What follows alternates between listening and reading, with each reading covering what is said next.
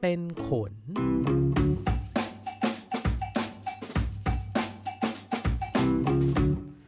สวัสดีครับ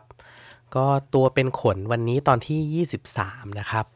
วันนี้ก็อยากจะมาคุยกับเพื่อนๆ เรื่องเกี่ยวกับความสุขในการทำงานครับ จริงๆ ตอนเนี้ยผมคิดมาได้สักประมาณ 2 อาทิตย์แล้ว แต่ว่า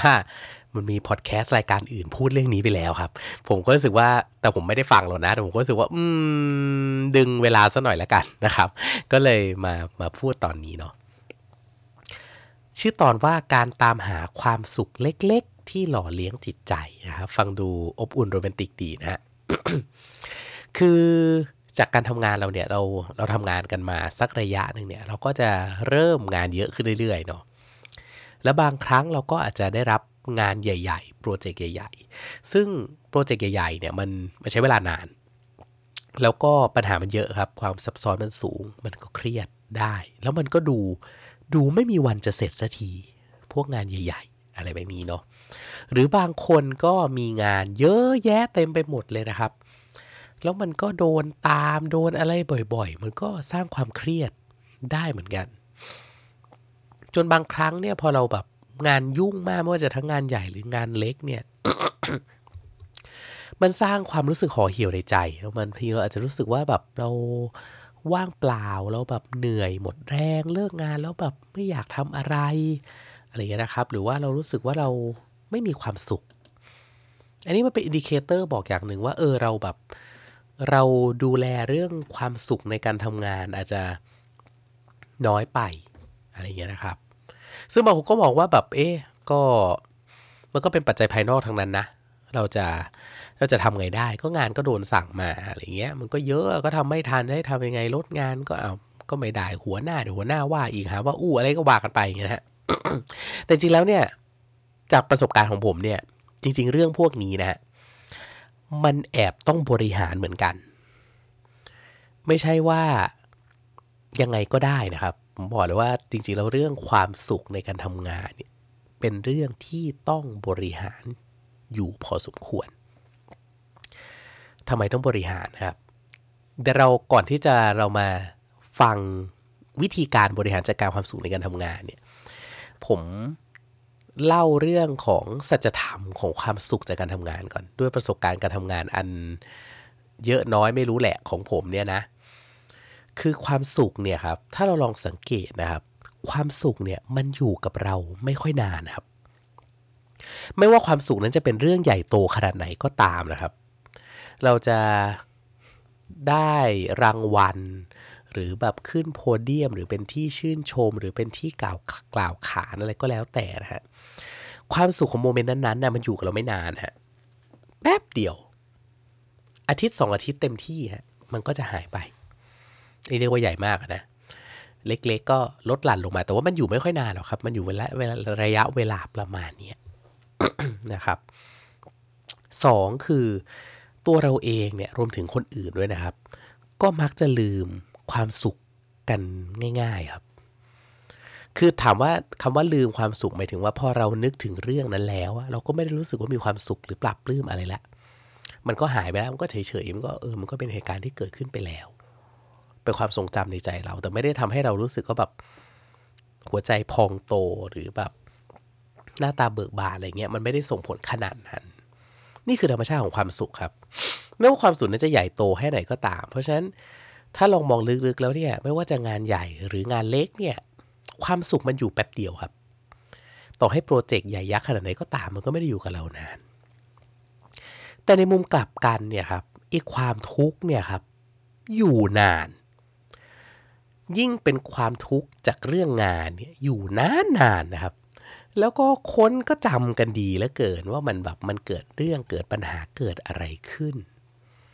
มันกลับจะสวนทางกันด้วยซ้ำเพราะฉะนั้นถ้าเราไม่บริหารความสุขในการทำงานให้ดีเนี่ย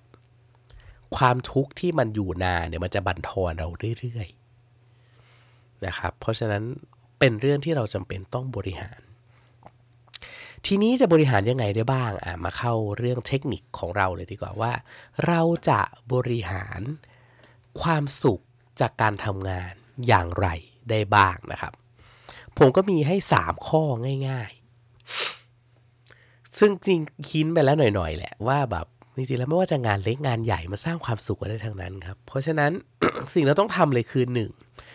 วางแผนความสำเร็จให้เกิดขึ้นเป็นระยะระยะ หรือว่าง่ายๆคือพยายามวางแผนให้มันมีการเสร็จของงานเรื่อยๆ คืองานเล็กงานใหญ่ได้หมดนะครับ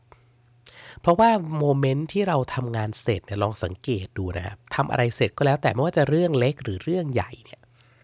มันจะมีประกายความสุขเล็ก ๆ แบบ เย่อะมันจะเป็นโมเมนต์แบบเย่เล็กๆ ในใจเราว่าแบบเฮ้ย งานเสร็จแล้วอะไรแบบนี้นะครับ ซึ่งไอตัวนี้แหละ ที่มันช่วยหล่อเลี้ยงจิตใจเรามาก ๆ เพราะฉะนั้นการบริหารจัดการความสุขเนี่ยพยายามให้มันเกิดเย่โมเมนต์เนี่ยเรื่อยๆ ดีที่สุดเลยคือทำให้มันมีทุกวัน จะดีมาก ถ้าเรามีเย่โมเมนต์ทุกวันเนี่ยมันจะเหมือนเติมรู้สึกว่าเราแบบเขาเรียกว่า sense of accomplishment คือแบบเรารู้สึกสำเร็จอะไรบางอย่างไม่ว่าเรื่องนั้นจะเล็กน้อยแค่ไหนก็ตามนะครับ มันช่วยหล่อเลี้ยงจิตใจเราได้ นี่คือข้อที่หนึ่งวางแผนความสำเร็จให้เกิดขึ้นเป็นระยะระยะ ไม่ว่าจะเล็กหรือใหญ่ก็ตาม ข้อ 2 นะครับสำหรับงานใหญ่ ๆ แนะนำว่าให้ซอยเป็นขั้นตอนทีๆแล้วสร้างความสำเร็จเป็นขั้นๆ การสร้างความสำเร็จจากขั้นตอนที่อยู่ระหว่างทางเนี่ยครับมันมีได้หลายวิธีครับตั้งแต่อันหนึ่งรายการนำเสนอง่ายๆครับจริง ๆ ผมใช้เครื่องมือการ report เป็นการสร้างความสำเร็จให้ตัวเองบ่อยมากนะครับ คือ moment ที่ได้ report จะรู้สึกว่ามันคือ moment ที่เราได้บอกให้ทุกคนรู้ว่าเราทำไปถึงไหนแล้ว เราสำเร็จไปถึงตรงไหนแล้ว หรือสองก็คือได้เล่าให้เพื่อนฟังเลยนะครับ ทำเสร็จแล้วต้องขออวดเพื่อนนิดนึง มีความสเนโอนิดนึงว่าเฮ้ยเฮ้ยเฮ้ยเราทำไอ้นี่เสร็จแล้วเอ้ยเราทำถึงตรงนี้แล้วอะไรอย่างนี้นะครับสำหรับเพื่อนที่ไว้ใจได้นะ คือถ้าคนที่แบบอิจฉาหรือเสียตาล้อก็ก็อย่าไปอะไรกับเขานะครับ แล้วก็อาจจะมีกลุ่มเพื่อนที่เออเราคุยกันได้ ตรงๆ เพื่อที่จะอัปเดตโปรเกรสงานให้เพื่อนฟังว่าเฮ้ยเราถึงตรงนี้แล้วนะเรื่องนี้ถึงนี่แล้วอะไรอย่างนี้นะครับหรืออีกอันหนึ่งที่ใช้ก็คือการสร้างการฉลองเล็กๆ ในแต่ละขั้นตอน เหมือนเป็นปาร์ตี้เล็กๆ ในทีม กับทีมงานกับเพื่อนที่รู้ใจ หรือให้รางวัลตัวเองเป็นระยะระยะเมื่อเวลาเมื่อเราถึงแต่ละขั้นของความสำเร็จในโปรเจกต์นั้นๆนะครับซึ่งสิ่งเหล่านี้มันจะเป็นการเติมกำลังใจครับว่าแบบทั้งที่เราจ่ายเงินเองนะ เราจัดเองแล้วเราก็จ่ายเงินเองด้วยเนี่ย แต่ว่ามันเป็นมันเป็นสร้างเหมือนกับ มันเป็นการเชื่อมระหว่างฟิสิกอลกับเมนทัลครับว่าแบบเฮ้ยเราสำเร็จจริง ๆ นะเราได้รางวัล เรามีการเฉลิมฉลองความสำเร็จ แล้วไม่ใช่แค่เรานะครับ ทีมงาน ถ้าไปด้วยกันเป็นทีมเนี่ยมันก็ยิ่งสร้างความสำเร็จในทีมว่าเฮ้ยแบบ เฮ้ยเราทำได้เว้ยเรามาถึงตรงนี้ได้เราแบบ ไม่ใช่แค่เขาคนเดียวที่รู้สึกว่าเฮ้ยเราเจ๋งว่ะมาถึงตรงนี้ได้อะไรเงี้ยทุกคนก็แบบรู้สึกเหมือนกันอะไรเงี้ยมันก็จะสร้างกำลังใจในทีมได้นี่อันที่2นะครับสำนักงานใหญ่ซอยเป็นขั้นๆ และสร้างความสำเร็จเป็นขั้นๆ และทิปข้อ 3 นะครับ แนะนำสำหรับโดยเฉพาะคนที่เป็นหัวหน้าเนาะถ้าอยากจะ manage ความสำเร็จหรือ manage ความสุขกับทีมงาน ควรจะจัดให้มีการแชร์กันเพื่อสร้างเวทีชวนแชร์นะครับ คือการสร้างเวทีนำเสนอเนี่ยถ้าสำหรับคนที่ทำงานเนี่ยมันคือ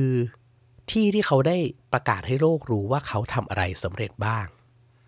มันเป็นโมเมนต์ที่ดีนะสำหรับคนทำงานมาก ๆ ว่าแบบเฮ้ยเราได้บอกคนอื่น โดยที่ไม่ใช่รู้สึกว่าไปอวดหรือไปอะไรคือเออก็จัดเวทีมาแล้วฉันก็พูดเพื่อให้ทุกคนได้ทราบว่าเอ้ยฉันทำวิธีเสร็จแล้วนะ ฉันแบบโปรเจกต์นี้เสร็จแล้วเรียบร้อยอะไรอย่างนี้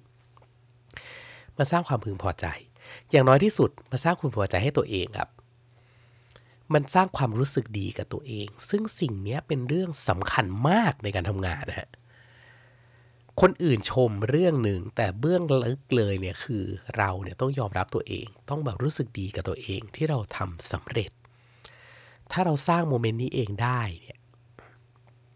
มันจะทำให้เรามีความสุขเพิ่มขึ้นอีกระดับหนึ่ง ซึ่งถ้าเราเป็นหัวหน้าดูแลพนักงานเนี่ยครับการจัดให้เกิดโมเมนต์แบบนี้ในตัวพนักงานเองก็เป็นสิ่งที่ดีทำให้เขามีกำลังใจทำให้เขามี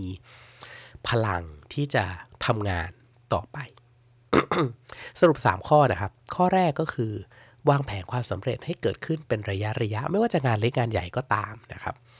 2. สำหรับงานใหญ่ ๆ แนะนำให้ซอยเป็นขั้นๆ และฉลองความสำเร็จเป็นขั้นๆ 3. ก็คือจัดเวทีให้มีการแชร์กัน รายงานกันหรือนำเสนอกัน ที่ค่อนข้างเป็นเชิงบวก ไม่ใช่ไม่ใช่เพื่อตามงานเนี่ยเนาะเป็นเชิงบวกเพื่อที่จะให้ทุกคนรู้สึกว่าได้ สร้างความมั่นใจและสร้างความพึงพอใจให้กับความสำเร็จของตัวเอง ฟังดูแล้วเนี่ยอาจจะเหมือนว่าดูเน้นแต่เรื่องความสำเร็จเรื่องความสุขนะครับ แต่จริงๆแล้วเนี่ยแม้ว่าจะเกิดปัญหาในการทำงานหรือ ผมเรียกว่าเป็นโมเมนต์ของการเรียนรู้ในการทำงานเนี่ยจริง ๆ มันก็มีวิธีที่จะช่วยสร้างความสุขได้ นั่นก็คือการที่เราแต่ละคนเนี่ยให้กำลังใจ ทำความเข้าใจแล้วก็ช่วยเหลือซึ่งกันและกัน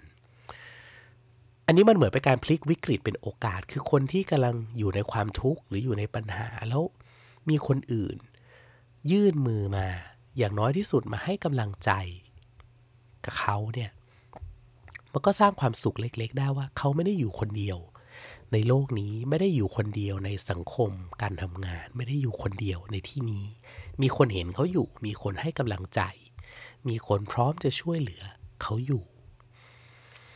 นะครับ ถึงแม้ว่ากำลังใจมันอาจจะเป็นเรื่องดูเฉพาะตัวนะครับ แต่ว่ามันก็เป็นเรื่องที่เราจำเป็นที่จะต้องบริหารจัดการ แล้วก็จำเป็นจะต้องช่วยเหลือซึ่งกันและกันจริงๆ เพราะว่าองค์กรเนี่ยแม้ว่าจะขับเคลื่อนด้วยคนนะครับ แต่คนเนี่ยทุกคนย่อมยอมรับดีว่าคนเนี่ยขับเคลื่อนด้วย กำลังใจ ด้วยพลังใจ เพราะฉะนั้นแล้วเนี่ยถ้าเราแต่ละคนเนี่ยช่วยดูแลจิตใจกำลังใจซึ่งกันและกันแล้วเนี่ยผมเชื่อว่าองค์กรก็จะต้องขับเคลื่อนไปข้างหน้าอย่างราบรื่น และก็มั่นคงแน่นอนครับ ขอบคุณที่ติดตามฟังครับ